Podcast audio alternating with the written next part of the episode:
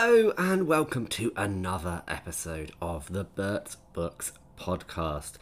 I took myself off on Wednesday afternoon, had a little bit of a day off, well, an afternoon off. Went and wa- wandered around Bath in the sunshine with a friend. We ate far too much cake and drank. Um, well, I didn't drink wine, but I drank water, um, which is probably good in that sunshine. Yeah, and then yesterday came back, and it's weird how you can be off for one afternoon, miss one afternoon's worth of work, and suddenly have three days' worth of work to catch up on. I don't know how that happened, but it did. Uh, but today I am feeling creative. So, on the Bert's Books Instagram, which, if you haven't found it yet, is just at Bert's Books, very much like my Twitter account.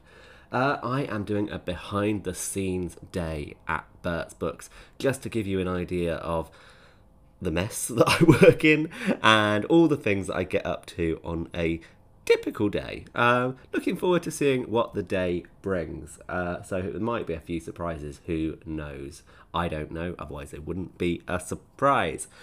But forget about all of that. Right now, you are listening to the podcast, and I have got a bit of a treat for you today. It is uh, Malibu Rising by Taylor Jenkins Reid. You will know uh, how much I loved Daisy Jones, and so uh, I was looking forward to this with some trepidation, hoping that it would be just as good. You can find out what I thought on the other side of this music.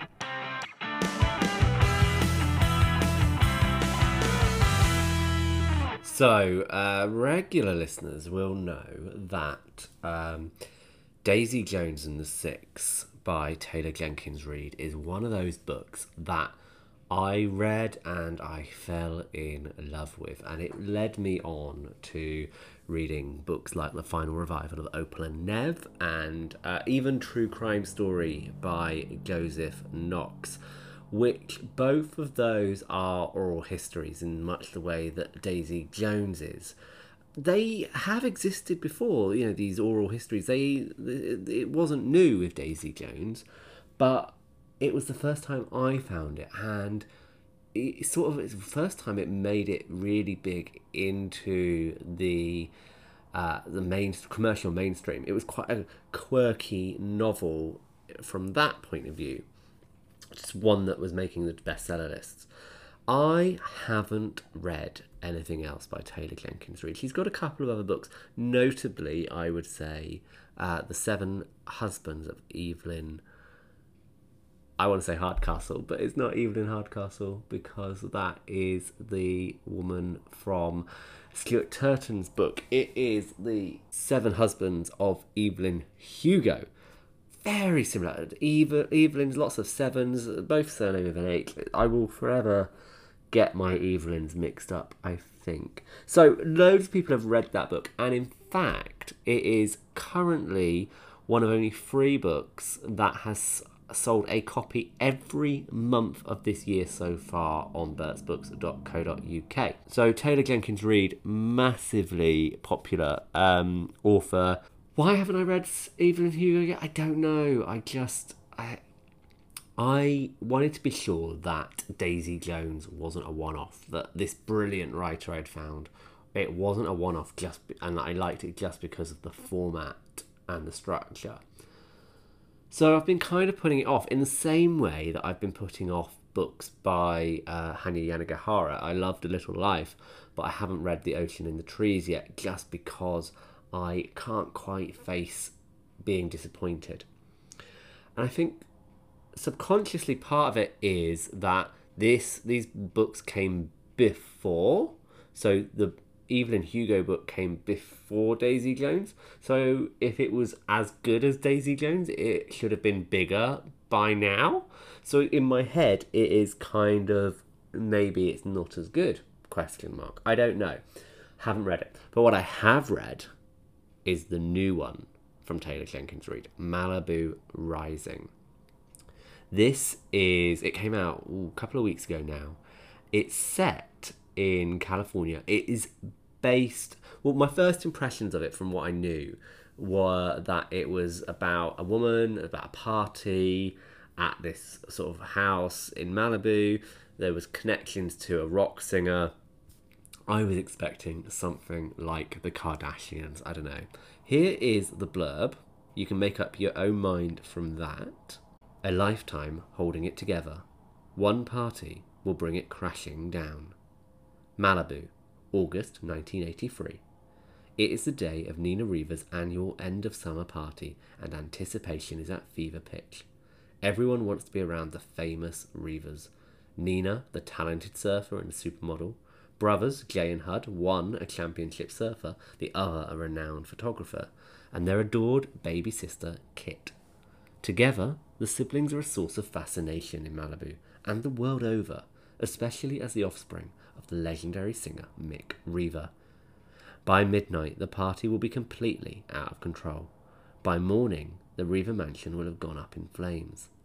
But before that first spark in the early hours before dawn, the alcohol will flow, the music will play, and the loves and secrets that shaped this family's generations will all come bubbling to the surface.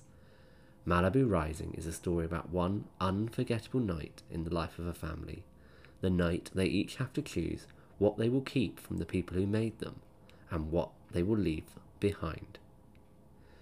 So, yeah, I was expecting Kardashians, these models, this California lifestyle, you know, this annual end of summer party. I mean, that is a little bit, I don't know, it's kind of summer in the Hamptons kind of thing. It's I was a bit jaded before I read the book. Then I read the book, and I don't know if it's. Uh, I don't know if it's the way it's been pitched. I don't know.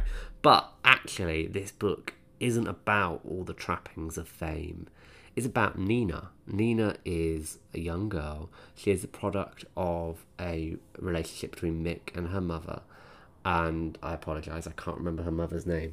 Um, but they got together very early and uh, in in her mother's life, and her mother wanted to escape from her sort of preordained destiny. She's going to work at a shrimp restaurant in Malibu, and she's just basically going to work there because that's where her parents worked.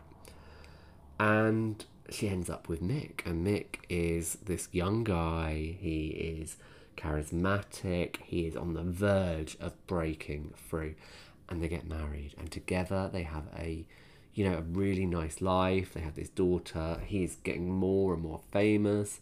He buys her a house. She's living off, you know, off of this, and then things go wrong between them, and they divorce.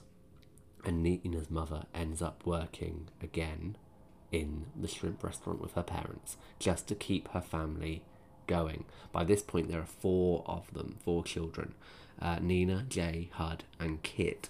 Uh, Jay and Hud are more or less like twins. They spend all of their time together. They're very close in age. Uh, there is some other stuff going on there, which I won't reveal because I think it's nice for you to read that yourself. It's not a massive spoiler, but it's it's one that you can read yourself. And Kit is quite a bit younger than Nina, about eight or nine years, I think. A little bit spoiled, I'm very much the baby of the family. Like they, I'm not going to say spoiled. I'm going to say protected by the three older siblings. And Nina doesn't feel like a Kardashian. She does. She feels like a normal person who has just struggled through her life to keep her family together. We don't know because what happens is we the book starts is one day, one day in the 80s, and we get a little bit of a chapter at 7 a.m., 8 a.m., 9 a.m., leading all the way up to the party at the start at set by 7 p.m. But interspersed between those chapters, we get Nina's history. We get her birth, we get her mother's story. And so we're learning about that as we go along. And eventually we learn what happened to her parents and why Nina is the way she is. And then 7 pm. The party is starting. Nina's ex husband has arrived. I say ex, I don't think they're divorced, but they're certainly separated. They've they've not been together long, and he's cheated on her. She's uh, he's left her for another woman, and Nina is she's sort of not really wanting to do this party, but it's become legend. It's become. It was one of those things they don't send out invites for this party. People just turn up. And so it was always going to happen. And so she lets it.